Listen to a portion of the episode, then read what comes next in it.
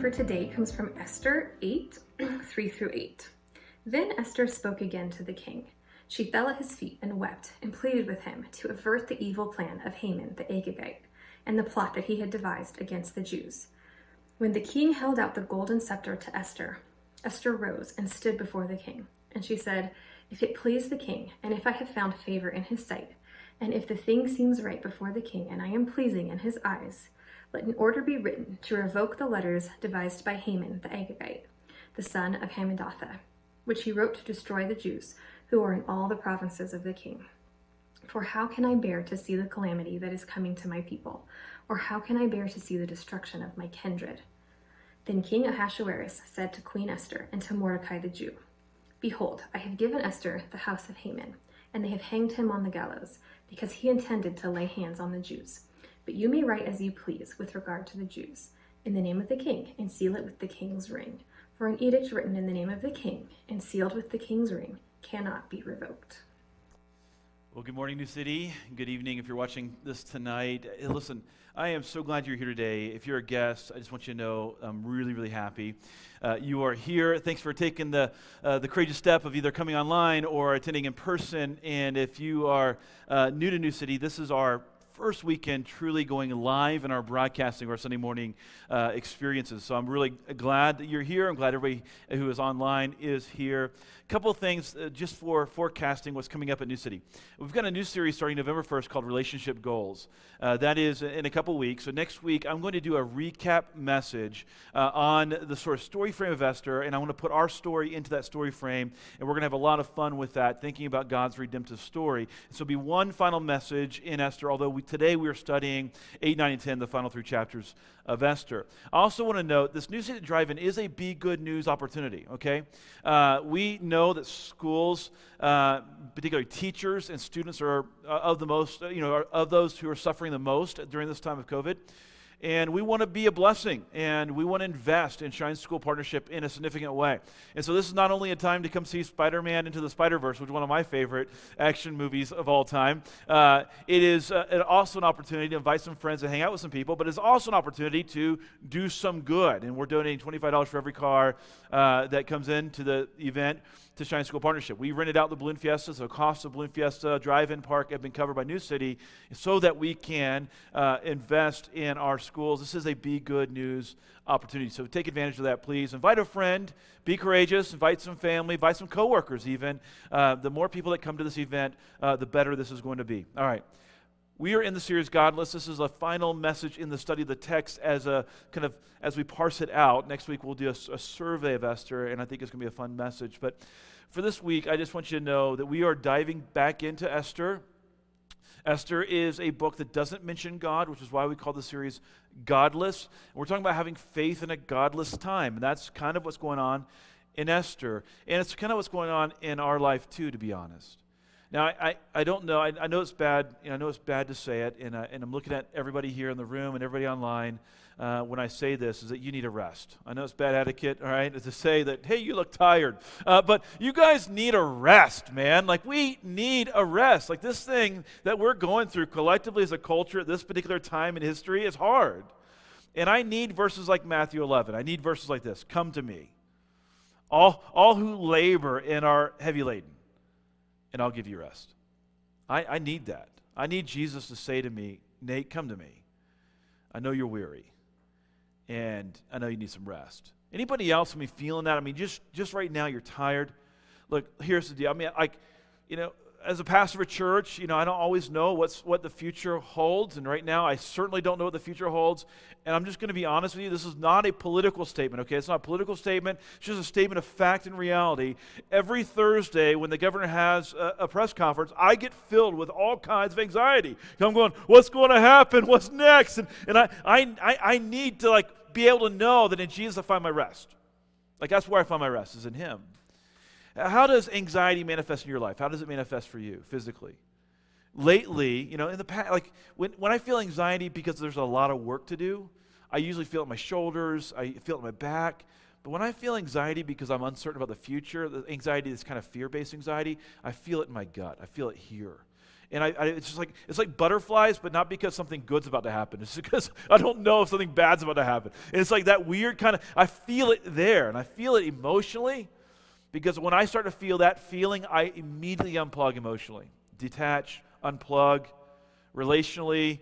Uh, I'm not, you know, I, I, can, I can put on a good face when I'm, uh, you know, in, in, an anxious moment. I can certainly fake it till I make it. I've learned that uh, skill, if you want to call it that, over time. But relationally, depth of relationship sort of evaporates when I'm under anxiety. And spiritually, what I, what I find is that I know what I need to do, but sometimes the, sort of the, the, the, the fear of the future becomes so like real for me that I don't do what I know I should be doing, which is turning to Jesus. One of the best treatments for anxiety is hope. And if you could, if you could just take a vial of hope and you could, you could, you could treat that anxiety with hope, you'd find that that anxiety would, would in fact dissipate. Jesus says in Luke 14, I mean, this is Jesus anticipating the cross of Christ. I mean, this is anticipating some serious trauma his disciples are about to witness. And he says to the disciples, Let not your hearts be troubled. Believe in God, believe also in me. Believe, have hope. He says later in John 14, Peace I leave with you, my peace I give to you. Now, somebody needs that peace. Ask him for it, all right? I need your peace, Jesus. Peace, Jesus. Hey, my peace I give to you. Not as the world gives, do I give it to you. Let not your hearts be troubled, neither let them be afraid. So don't, don't, be, don't be afraid, but believe, have, have hope, receive the peace of Jesus. Years ago, I, I was interviewing a, a candidate for a job, and I called a friend, and I said to my friend, I said, hey, uh, I need some advice. I mean, I'm interviewing some guys for, for this particular position, and I don't know, you know, what's the best way to interview? How do you, how do you I mean, how do you not make a mistake in an interview? And he gave me this piece of advice. He said, past performance is the best predictor of future success. He said, when you're interviewing somebody for a job, it's like, like ask them about their past performance because their past performance is the best predictor of their future success. You know, that principle applies to our faith. You see, when it comes to our faith, God's past faithfulness, it gives us confidence in, our, in, our, in, our, in His future faithfulness. One of the reasons why it's important for us to keep in mind the story of God and to keep retelling and retelling the stories of God, because every time we do, we're retelling the story of God's faithfulness. And when you retell the story of God's faithfulness, what you're doing is you're going, you know, what? He's faithful in the past, He'll be faithful in the future. His past performance is the best predictor of, his, of, of, of the future success. And God has proven throughout history that He stands by His word. You, you look at Hebrews 13:5, I will never leave you nor forsake you, and that is true as a promise you can hold on to today. I will never leave you, nor will I forsake you. Heaven and earth shall pass away, says Jesus, but my words will not pass. Like you can trust them. My, my past performance is a predictor of how I will, in fact, engage with you in your everyday life. So, retelling and celebrating our faith story gives us hope and it lets us rest. Because we're not anxious about what's going to happen in the future because we have evidence of what's happened in the past. And it settles us when we know our story. And so, Purim is one of those celebrations. One of those celebrations that was, was was inaugurated because God's rescue in Esther. You read about in Esther 9:20. Now we're reading 8, 9, and 10 today, and so if you want to have a Bible ready to go, I'm going to be back and forth between 8, 9, and 10. But just looking at Purim as a celebration, here's what uh, the scripture says. And Mordecai recorded these things. That's God saving the Jews from genocide, and sent letters to all the Jews who were in all the provinces of King Ahasuerus or King Xerxes, both near and far obliging them to keep the 14th day of the month of Adar and also the 15th day of the same year by year, as the days on which the Jews got relief from their enemies or rest from their enemies, when God gave them rest. And as the month that had been turned for them from sorrow into gladness, from mourning into a holiday. Anybody need that? That they should make them days of feasting and gladness, days of sending gifts of food to one another and gifts to the poor. So Purim was, is retold every year at this celebration that was inaugurated here in Esther 9. And Purim begins by acknowledging the cosmic struggle between God's covenant people and their enemies. It is a cosmic struggle. struggle. So, what happens in Purim before Esther's read is Deuteronomy 25 is opened up. Because if you remember in our study, if you don't remember, that's okay, I'll fill you in. There's a bad guy, kind of the villain of Esther. His name is Haman. And Haman is an Agagite. And, and Agag was the king of the Amalekites. And you read about the Amalekites in Deuteronomy 25 17, and they're representative of this cosmic struggle between God's covenant people and the Amalekites, God's, the enemies of God's covenant people. And he says, and scripture says, Remember what Amalek did to you on the way as you came up out of Egypt. And so this is the big rescue. God rescued Israel. They were slaves to Pharaoh in Egypt. God rescued them very dramatically, brought them into a life of worship. And as they were traveling in the wilderness, wandering, the Amalekites attacked from the rear. How he attacked you on the way when you were faint and weary, cut off your tail, those who were lagging behind you. And he did not fear God. And in Deuteronomy 25 19, the scripture says, You shall blot out the memory of Amalek from under heaven you shall not forget. And so to this day, when Esther is read during the celebration of Purim, it is common to boo, to jeer, to make noise, to blot out the name of Haman. Literally, kids are given noisemakers, and every time his name is read, it's boo and, and lots of noise. They're literally trying to blot out their enemy. When the story of Esther is read aloud, it's a, it's a dramatic retelling of a story, a story of God's faithfulness. You see, we are reminded in Scripture that our struggle is not primarily physical, it's spiritual. And there are times we have to realize that the, the struggle that we're engaged in is a cosmic struggle. It's not a physical flesh to flesh struggle. It's a, it's a spiritual struggle. Ephesians 6.12, for we do not wrestle against flesh and blood, but against powers and principalities and evil forces of the heavenly realms. Like that's our struggle. It's a spiritual struggle. And as we tell and retell our story, we are remembering that Jesus has given us victory spiritually from the enemy who is against us. Listen to the kind of language spoken in Colossians 2:15. He disarmed rulers and authorities. Jesus put them to open shame in his resurrection. He triumphed over them. And so Jesus is a victor over our enemies. And so when salvation stories are told, salvation stories ought to be a raucous celebration a way for us to say, the enemy has been overcome. There has been victory and it's been received. And the enemy who stands as a condemner over you has been overcome and his mouth has been shut and the mouth of God has been opened. And what we hear is from the Father, the Father saying, You're my child, you're my daughter, you're my son. What you hear is Jesus saying, My righteousness is now yours. In Luke 15 10, we're reminded in this series of parables about lost being found that when those who are lost are found, Jesus says, I tell you, there is joy before the angels of God over one sinner who repents. There's celebration. And so it makes sense that when we're seeing a rescue in Esther, eh, that, that that rescue is met with celebration. It should make sense that when somebody who is lost and is found and is rescued by the blood of Jesus, like their sins are covered on the cross, and he buries them away, he rises again, he conquers sin and death, like when that reality is true for a sinner saved receiving the righteousness of God, there ought to be celebration.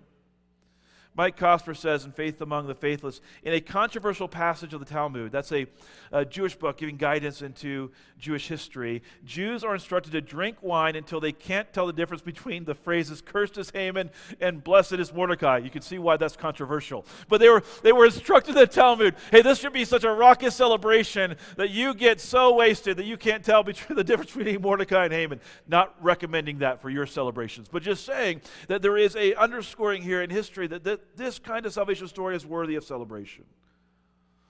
So you need a rest. I need a rest. And retelling our story helps us rest. Retelling stories of God's faithfulness helps us rest. Now, it's important to note that Esther is a type of redemption story that points to our true redemption. Now, when I say type, is that that's what it is, a type of redemption story. Meaning it's not going to be complete, it's not going to be full, it's not going to be whole. Esther's a type of redeemer that is extremely flawed. If you remember, Esther got to where she was by violating commandments of God. I mean, she slept with a man that was not her husband. This is this is, a, this, is, this, is, this is a God working in a fallen world to bring about redemption, but that redemption is still incomplete. I don't know how to land the plane on this, okay? I really don't know how to land the plane on this, and so I'm just going to be honest with you. I've been trying to figure out, and we even prayed about this before service began today, but here's the deal. Like, Uh, one of the things I want you to see is that in Esther's story, there is a redemption type, a redemption narrative that points to a future reality. And sometimes I think younger, like I, have seen a whole generation of Christians they, who feel like they've been sold a false bill of goods. And they thought when they became a Christian that everything would go great, everything would be swimming, everything would be wonderful. And, and what happens is they get disappointed in God, they get disappointed in the church, they feel like they've been dealt a raw hand of some kind. And I want you to know that God's redemption does, in fact, happen in the here and now, but it can only point us to God's future redemption that's complete. And that does a couple things for us. One is it, let, it lets us relax a little bit.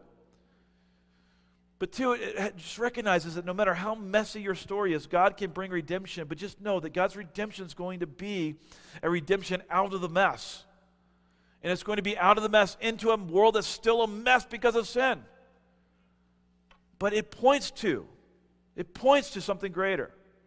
All right, so back into Esther 8.3. I don't know how to say this, and so Holy Spirit just bridges the gap. All right, then Esther spoke again to the king. She fell at his feet, this is verse 8, and wept and pleaded with him uh, to avert the evil plan, Haman the Agagite, and the plot that he had devised against the Jews. And so here's where we are.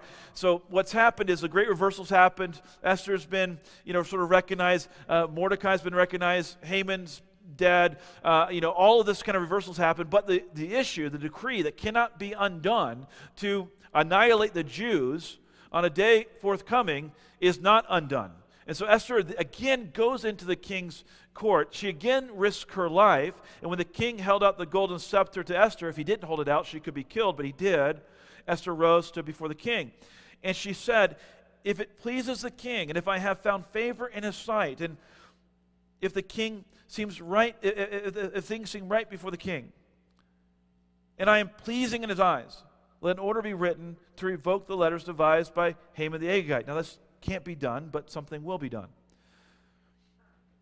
And I, again, I want to say it, and I, I, I, can't say this enough, and I just want you to hear me, okay, on this. The redemption story in Esther is an imperfect redemption story. It's imperfect.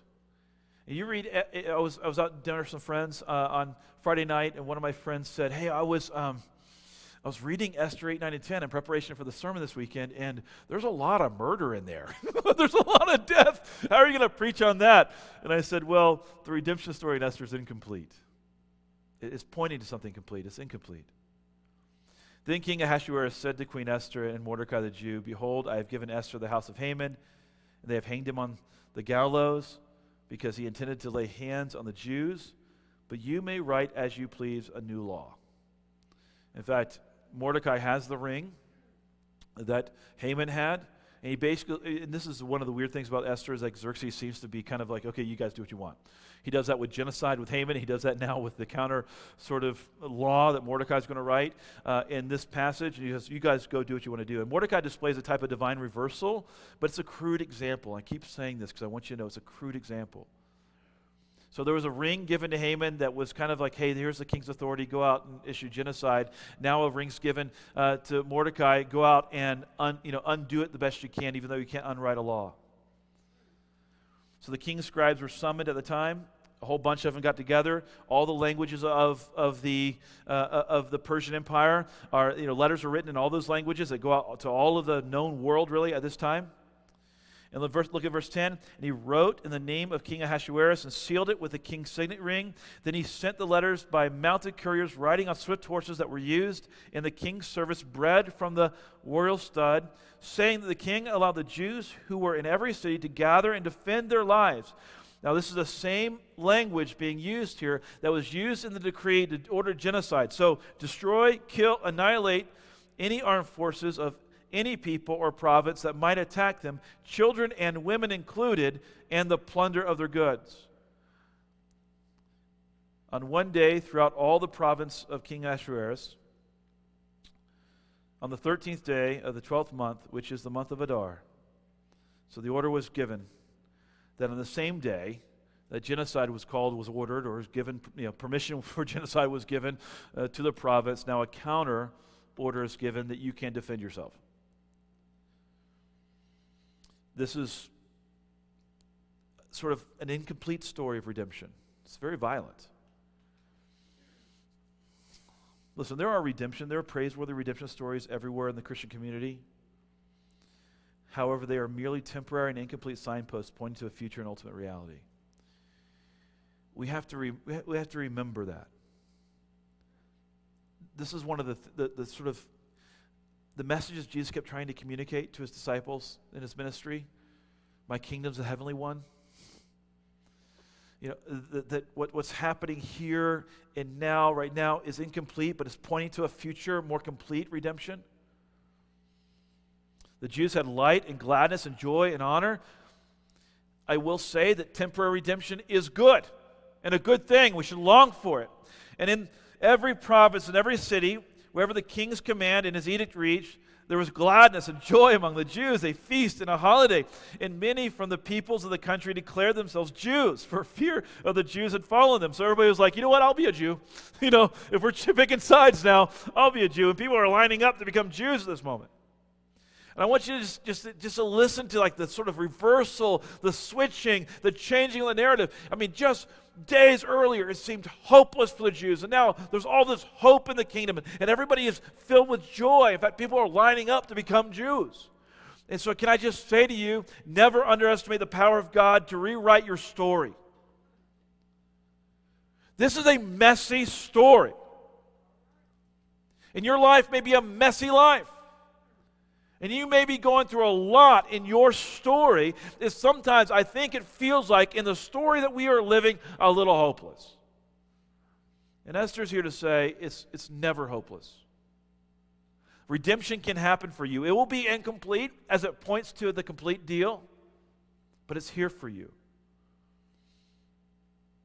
The Jews struck all their enemies with the sword, killing and destroying them and did as they pleased to those who hated them. What do we do with this? you know, sometimes like, I think we read Old Testament stories, we go, man, that seems like the Old Testament God was like very, you know, violent. The New Testament God's like very lovey dovey. And what do we do with this? Esther's a type. It's pointing. It's pointed to a cosmic struggle is pointing to a cosmic struggle that's, that's there because of sin and evil in the world. What's it pointing to? Well, Jesus did not come to destroy our enemies. Hear me. Jesus did not come to destroy our enemies, He came to destroy all enmity. You see this happen when Jesus is about to be taken to the cross. Judas betrays him with a kiss. And in Matthew 26, Peter pulls out his sword he strikes off the ear of Malchus. And Jesus says, Put your sword back into its place. You see what happens if Peter goes, I, I know this story. I know this story. This is when we fight back. This is when this is when the battle happens. This is when we overcome Rome. I'm ready. And he pulls his sword out and he gets engaged and he goes, No, that's not what that's not what this is. I'm here to overcome the greatest enemy. The greatest enemy, the enemy of sin in you overcome the greatest enemy, that's evil in the world. And Esther points us toward justice, not revenge. That's the pointing. And so when the edict was given in Esther 3, Haman's edict to, to bring about genocide of the Jews, the final, the final phrase in the edict was, and to plunder their goods. Esther 3.13. When the counter edict is given by Mordecai, Mordecai and Esther 8:11 says, "And to plunder their goods." So when you fight them back, plunder their goods. Now listen to what happens actually. The 10 sons of Haman, the sons of Hammedatha, the enemy of the Jews, they were killed. But the Jews laid no hand on the plunder. In verse 15, 300 men in Susa are killed but they laid no hands on the plunder. In verse 16, 75,000 are killed, but they laid no hands on the plunder. And what's happening here is Esther's pointing us towards that this was not about revenge. This was not about reviling, reviling, evil for evil. This is about justice. And generosity is a key indicator of someone who's received justice, who's been justified. Look at this celebration of Purim again in, in Esther 9:20. Mordecai records these things and he says, Hey, I want everybody to celebrate, to celebrate what God has done and the victory God's given us, how we weren't annihilated, that we had victory over our enemies. I want to celebrate that. He obligates them, verse 21, to the celebration. But what's part of the obligation in verse 22? It's days of sending gifts of food to one another and gifts to the poor. And if you ask a Jew today who's celebrating Purim, they'll say one of the most important parts of Purim is giving gifts to the poor. Because it's a recognition that this victory was grace and was justice, not revenge. It's pointing to something. What's it pointing to? That evil cannot overcome evil. Evil just perpetuates evil. And you hear this in the scriptures repay no one evil for evil, but, but give thought to do what is honorable in the sight of all. You hear it again in Romans 12, verse 21. Do not be overcome by evil, but overcome evil with good. And so, how is this evil act of genocide being ordered, celebrated, and the, and the victory over it? By generosity to one another and generosity to the poor. See, I think a key indicator of the Christian life is a non retaliatory ethic. It's, it's not evil for evil. It's not reviling for reviling. It's not turning, turning hu- human beings into our enemy over and over and over again. Do not repay evil for evil or reviling for reviling. And somebody, somebody right now on Twitter needs to hear this, right? Don't, don't return hate for hate. But on the contrary, bless for, to, for this you are called, that you may attain a blessing.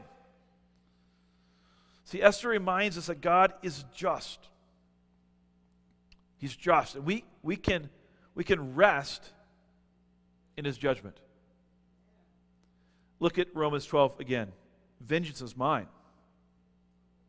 It, it belongs to God. It's not ours. Vengeance is mine. Our place is, our place is the Lord. Can I just hit pause on this for a second? Look, like sometimes we, we are so desperate for justice in the world, and we see all the violence and the anger in the world, and we want that justice so badly that we just feel like, well, God's not going to do it. I'll go ahead and I'll do it. And what happens is we, when we become, like, there, there's a great temptation to give what you feel like others are giving you in response to injustice. You give injustice in return. And what often happens in society, people become the thing they hate. But what happens for Christians is like we go, you know what? Like every sin goes judged. Either you'll be judged for your sin or Christ will be judged for your sin, but every sin goes judged. And it, judgment is God's business, not mine. And so I can I can relax. See, you need a rest. Retelling our story helps us to rest because we can see God's past faithfulness over and over and over again. That He doesn't violate His covenant promise to His covenant people. And here in Esther, they are saved. But Esther points us to Jesus, and Jesus is our ultimate rest. He's where we get ultimate rest. Listen, the cross is the final battle won. Not over our enemies, but over enmity, over sin and evil itself. Christ is the ultimate divine reversal. It's the ultimate reversal of things. And when Jesus dies on the cross, if you're a Christian, if you accepted that death as true for you, He is taking every busted and broken and dumb, sinful thing you've ever done. He's saying, I'll pay the penalty for it all. And when He pays the penalty for it, what He does, He wipes your slate clean. Not because you deserved it, because He's good. And he, when He raises from the dead, He proves that He has victory over sin and has victory over death. You see, the ultimate battle was not against sinners, but against sin itself. That's what Jesus overcame. And by the way, the thing that's killing you and everything you love is sin. And it has been overcome by Jesus. Which is why in 1 Corinthians 15 we, we can say with the Apostle Paul, O death, where is your victory? We can say with the Apostle Paul, O death, where, where is your sting? We, we can say, the sting of death is sin. That's what we know. That was, that was the ultimate battle. And the power of sin is the law. But thanks be to God who gives us victory through our Lord Jesus Christ. He overcame it. To say it a different way, Jesus was cursed on the tree to overcome the curse of the tree. Adam and Eve took that fruit from that tree, and the curse came. And they, they became radically self centered. And all of humanity began to break apart. But Paul reminds us in Galatians 3:13 that Christ redeemed us from the curse of the law by becoming a curse for us. For it is written, "Curses everyone who's hanged on the tree." And so he took the curse of sin and un, he undid it. It's a great reversal. See, Jesus believed in the judgment of God on evil. He believed in it. In fact, he talked about it more than almost anything else.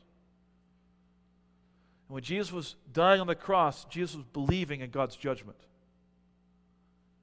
Let me tell you, friends, sometimes the sometimes the person that we're hardest on is not, is not some perceived enemy on the outside, it's ourselves.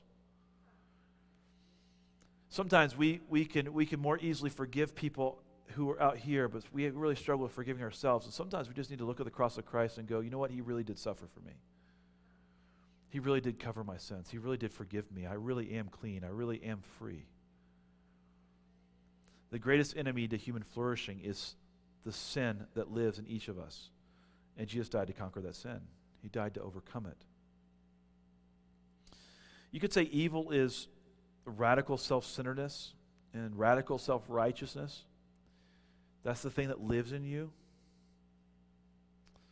And that's the thing that Jesus is undoing. That's, that's, that's what he's undoing in you. He's freeing you to love God and to love the neighbor. He's freeing you from trying to prove yourself worthy all the time. He's freeing you of all your performance anxiety because you feel like you're failing. Because Jesus succeeded for you, so you can feel free to fail. Jesus, look, Jesus was perfect for you. So You're free to be imperfect.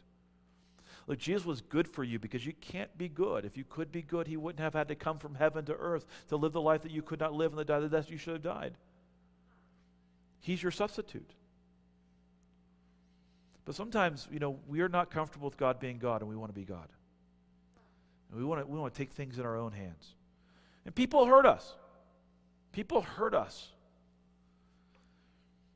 But when we try to fight evil with evil, evil wins. If you forget your story, you're in danger of becoming the thing you hate. Because you kind of feel like, well, God's not in charge. I better be in charge. He hasn't been victorious. I, I, I better go f- try to fund the victory. Listen, you need a rest. You do. You need a rest. How do you get rest? Retelling your, our story, that helps us rest.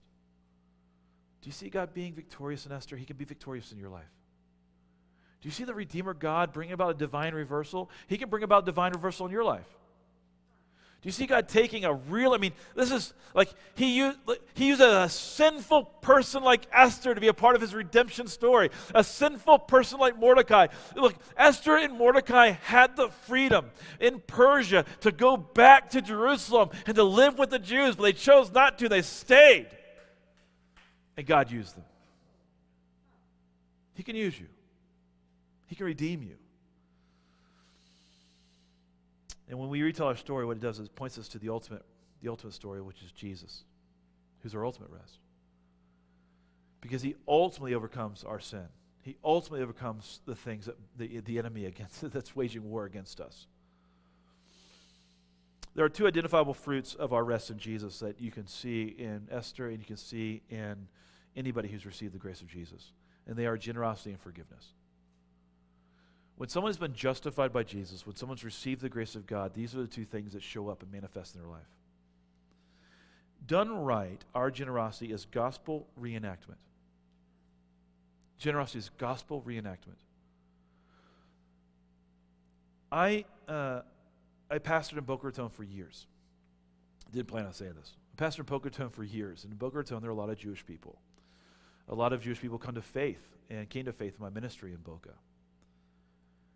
And I, and I, be honest with you, have a little had, had a little envy of my of my Jewish friends, particularly those who who were Jews and became Christians and began to show me my faith in new ways.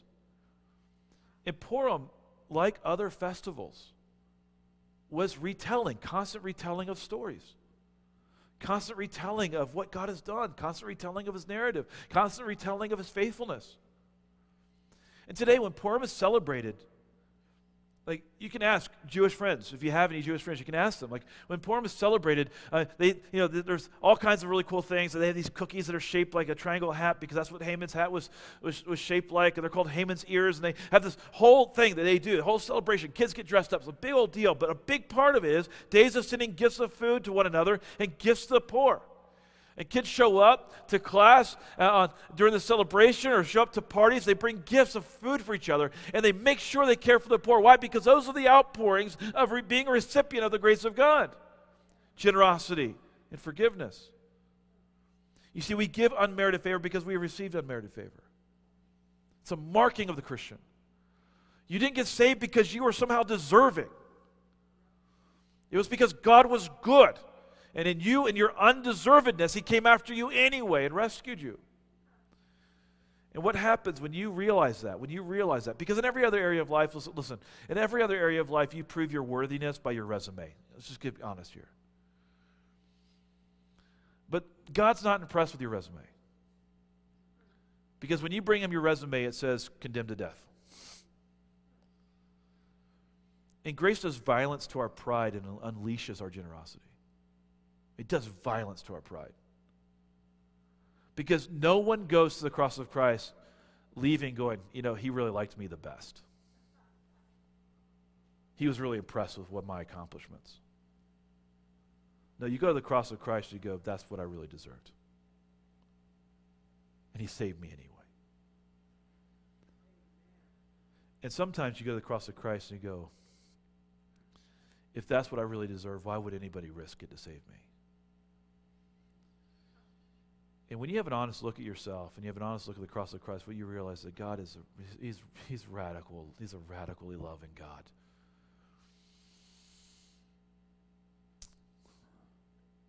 Jesus says, I say to you, love your enemies.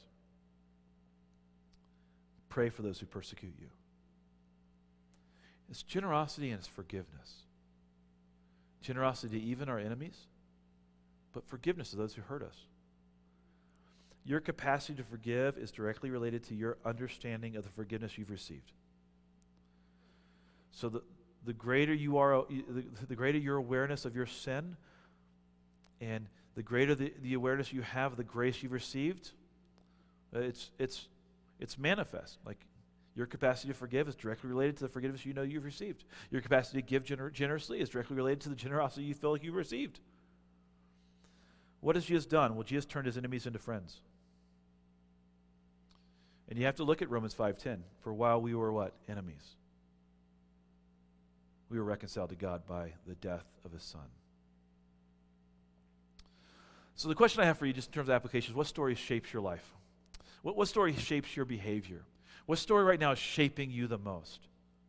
Mike Cosper, in his commentary on Esther, says uh, Yoram Hazony describes how the Persian exile was a unique time for Jews. The opportunity for assimilation, but also the opportunity to go back, to go back to Jerusalem.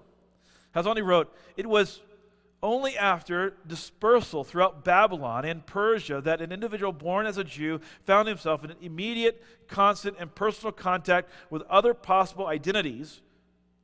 And he had to choose for himself whether Jewishness, his Jewishness, would be something he would maintain or something he would hide.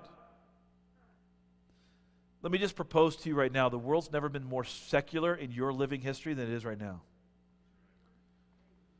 And you've never had in your lifetime a greater opportunity to look more and more like the world or look more and more like Jesus. And it's really a choice you have right now. As a Christian, to, say, what story is going to shape me?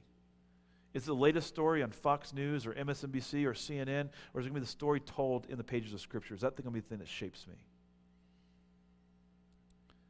We must become better at telling our story and showing the world what our story looks like. It's a redemption story. So I want to challenge you. Let's do it. Let's do it. But let's remember our story is not a salvation that rests in our faithfulness, but in God's faithfulness. And we can, we can go out today and go, yeah, I'm going to live my redemption story, and I'm going to show my redemption story, and I'm going to be generous, and I'm going to be forgiving, and I'm going to do it. And friend, you can't do it on your own. 2 Timothy 2.13 was where the Lord led me this week. if we are faithless, and we will be, he remains faithful. He remains faithful. He cannot deny himself. You know what happens in the story of Esther is faithless people are met with a faithful God. And he does his will anyway. And so you could find some rest in him. Find some rest in him. We end our teaching time at New City with generosity, communion, and prayer. We'd love for you to be generous. If you're in person, you can be generous by giving in the box in the back. and give online, give on the app. Uh, man, we are so grateful that New City is a generous place and a generous church, and we get to do things like the New City the Drive-In event and, and so many other great Be Good News narratives. And that's all because of the generosity of people at New City, and we're so thankful for that. I also want uh, to, to just talk to you about communion for a second. During these next two songs, you feel free, if you're at home uh, watching online, if you're here in service, uh, there's communion trays in the back of your service. At home, you can grab some bread, you can grab some wine, uh, some grape juice, and you can break the bread. Remember Christ's body broken for you. Take the cup, remember his blood shed for you. This is your story. We retell the story every week. Why? Because we need it. Like, we need this story. My sins have been covered. By his wounds we are healed. He was emptied on the cross so I can be filled with his spirit. And we just need those stories every week. We can't get enough of it. So you can feel free to take it in service with you or take it with you, take it home. We'd love for you to, to celebrate what the Lord has done for us. And then we end with prayer. And I want to pray with you. Let's pray together. Father, I've struggled all week with this with this story because I, I just I wanted I wanted everybody who was in a messy place, I wanted everybody who was in a messy moment in their own story to feel like, you know what, like you are a God that walks into the mess and you redeem the mess. And um, I don't know if I did it well enough or not. And Holy Spirit, I pray you bridge the gap. And there's, there's anybody watching today or anybody in person today that's gathered up, Father, I pray that you would just speak. You'd speak through your spirit. Let us know that you, in fact, do redeem the most messy stories. And that all redemption is pointing to the future redemption where all sin is overcome. One day you're going to wipe away all the tears, and sin will be no more. And we, we long for that day when, Lord Jesus, you illuminate the place with your light. We just long for it. Lord, come quickly. Come quickly. Rescue us. We pray this in your name, Lord Jesus. Amen.